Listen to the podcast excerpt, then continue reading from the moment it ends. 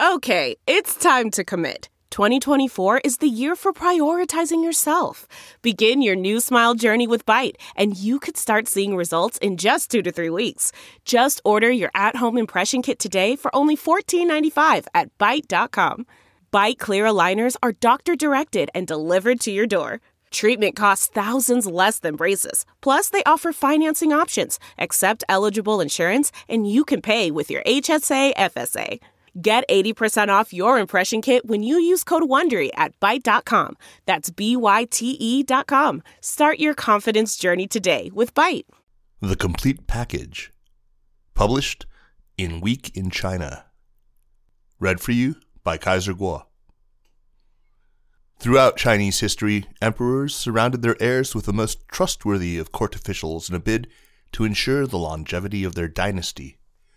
At 97, Robert Kuok is probably the oldest businessman of his generation yet to fully retire. And last week, the Malaysian Chinese tycoons Kerry Group agreed to a deal that brings together the most acquisitive logistics firms in both China and Southeast Asia. In doing so, Kuok's youngest son, Kuok Khoon Hua, will soon join hands with Wang Wei of SF Express, a self made billionaire. Should the partnership work out, the pair of ambitious 40 somethings will co steer a flagship firm that plans to ride on China's massive marketplace in online shopping, as well as tapping into the next generation of intra Asian trade. What is the deal? SF Holdings, which operates under the brand SF Express, has offered to buy a 51.8% stake in Kerry Logistics Network, KLN, for 17.6 billion Hong Kong dollars, 2.28 billion US dollars. Under the terms of the deal, SF Holdings will take a majority stake in KLN, although Wang Wei, 49, insisted it was, quote, not an acquisition by SF, but a collaboration, unquote, after more than three years of negotiating with Kuok Khoon Hua, KLN's chairman. Perhaps they, Kerry Group, needed the time to size me up to see if I'm reliable, Wang joked in fluent Cantonese during a press conference in Hong Kong, his debut appearance in front of local journalists, with the 41 year old Kuok sharing the same stage. KLN will become the Chinese partner's primary vehicle for international expansion, with all operations outside Greater China, including global freight forwarding flows, to be carried out by KLN. KLN will also retain, quote, a clear brand identity and culture, unquote, and keep its existing management team, Kerry executives said. KLN is selling its stake to SF at 18.8 Hong Kong dollars a share, a 19% discount to its trading price prior to the announcement. Yet investors clearly liked the tie up and the expanded scope that the partners are promising, driving KLN's share price up to more than 24 Hong Kong dollars as of Wednesday this week. KLN's market value is about 5.6 billion US dollars, which is dwarfed by SF's market capitalization of 533 billion RMB or 83.3 billion dollars after a 70% surge in the SF share price in Shenzhen over the last 12 months. For comparison, FedEx is worth about 70 billion US. Let the ambition fly. Air cargo is the key market segment that is going to glue SF and KLN together. Established in 2009, SF Airlines has grown its own fleet of aircraft to 60 freighters serving more than 60 cities. The company's decade long investment in the sector was already paying off as the COVID 19 pandemic took hold last year, supporting much of SF's stellar share price performance, according to Guandian, a news portal. During months of lockdown and disruption, the Shenzhen based firm won plaudits as a reliable courier for local governments and businesses nationwide. Now, SF is planning to expand further afield. In a circular to the Shenzhen Stock Exchange, the company said the KLN tie up will help to develop its international footprint, drawing on KLN's strength in trade lanes across Southeast Asia and from flows into North America and Europe. The deal also comes in a year in which SF is planning to launch operations at a new hub for its air freight network at Hubei International Airport in central China. The facility has two runways, an apron with 124 parking slots for aircraft, and a major expanse of new warehousing, all intended to support delivery of 3.3 million tons of cargo by 2030. KLN was established in Hong Kong in 1981 as a warehouse operator. After going public in 2013, it expanded through a slew of overseas acquisitions. It bought Spain's Bofill and Arnan in 2016, the Middle East focused Globalink Logistics in 2017, South Africa's Shipping and Air Freight in 2018, and a 49% stake in Apex of the US last year. SF explained that KLN's air and ocean freight forwarding will complement its own supply chain solutions and international cargo capacity. The newly combined entity will also give KLN access to air freight capacity that is currently in very short supply as well as providing better bargaining power with external airlines for both parties. An added bonus in Hainan. International delivery firms have often been outmuscled by local rivals in the Chinese market. Despite the booming e commerce sector, KLN's business grew 8% in China last year compared with 20% growth across Southeast Asia.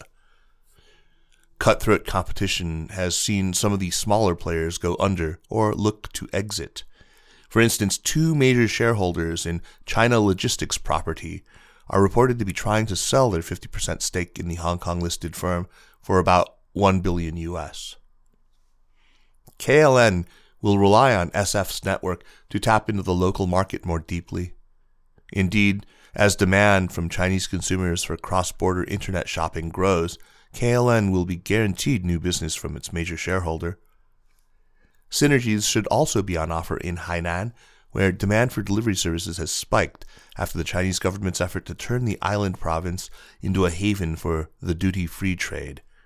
Last July, Hainan's tax free shops were opened up further to domestic tourists with an annual spending quota set of 100,000 RMB per person. Duty free sales in the free trade port more than doubled last year, compared to 8.2% growth in Chinese imports of consumer goods. Typically, tourists need to queue up in the duty free shops. There are nine in Hainan at the moment, operated by five companies, including the state backed China Duty Free Group, and wait for extended periods to complete their purchases. But there was more good news for the island earlier this month when the government said that visiting tourists could choose to have their goods delivered by mail, i.e., by couriers. KLN set up a Hainan branch as long ago as 1987, and it serves as a distribution partner for two duty free shops on the island. In December, it announced that it was building a new bonded logistics center in Haikou. The 50,000 square meter facility is expected to commence operations in 2023. Is SF eyeing a bigger presence in Hong Kong? In a filing to the Hong Kong Stock Exchange this week, JD.com said it had applied to spin off its own delivery unit, JD Logistics, in an IPO. The Hong Kong Economic Times said the debut could value the company at about $40 billion. This would be JD's third listing in the territory, following the secondary listing of parent company and its spin off of JD Health last year. SF is also looking to raise money. Last week, it announced plans to generate up to 22 billion RMB in fresh funds by selling about 10% of its enlarged A share capital to a group of about 35 investors in a private placement. A quarter of the proceeds will be used for upgrading its delivery network.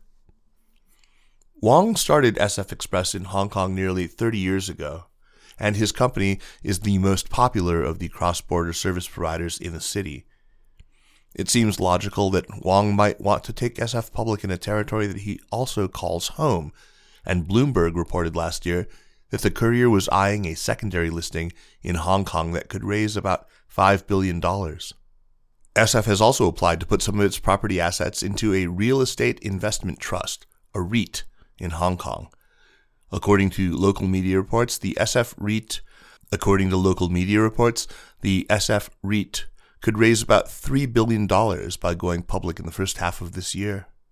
The REIT will initially comprise logistics assets in three Guangdong cities across the border from Hong Kong.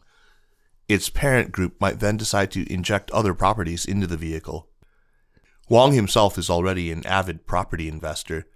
Citing information from the city's property registry, the Hong Kong Economic Times reported last month that Wang and connected parties had spent nearly 500 million Hong Kong dollars on three properties in the territory's luxury peak district.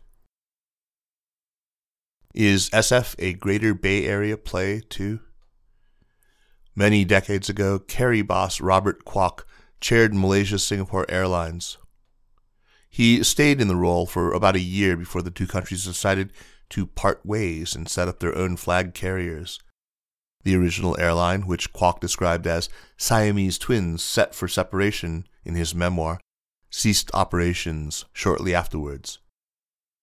Much more recently, plans were announced for the creation of Greater Bay Airlines, backed by property magnate Bill Wong, on the premise that the carrier can help to better integrate the economies of the Greater Bay in Guangdong, Hong Kong, and Macau. According to Hong Kong's Ming Pao newspaper, SF's Wong was recently appointed as one of the directors of Greater Bay Airlines. Also sitting on the board is Stanley Hui, formerly chief executive of Dragonair, a now defunct unit of Cathay Pacific, Hong Kong's largest carrier. SF hasn't invested in Greater Bay Airlines. Nonetheless, don't be too surprised if some of Wong's capital raising supports his firm's attempts to forge a fuller partnership with the new carrier as well.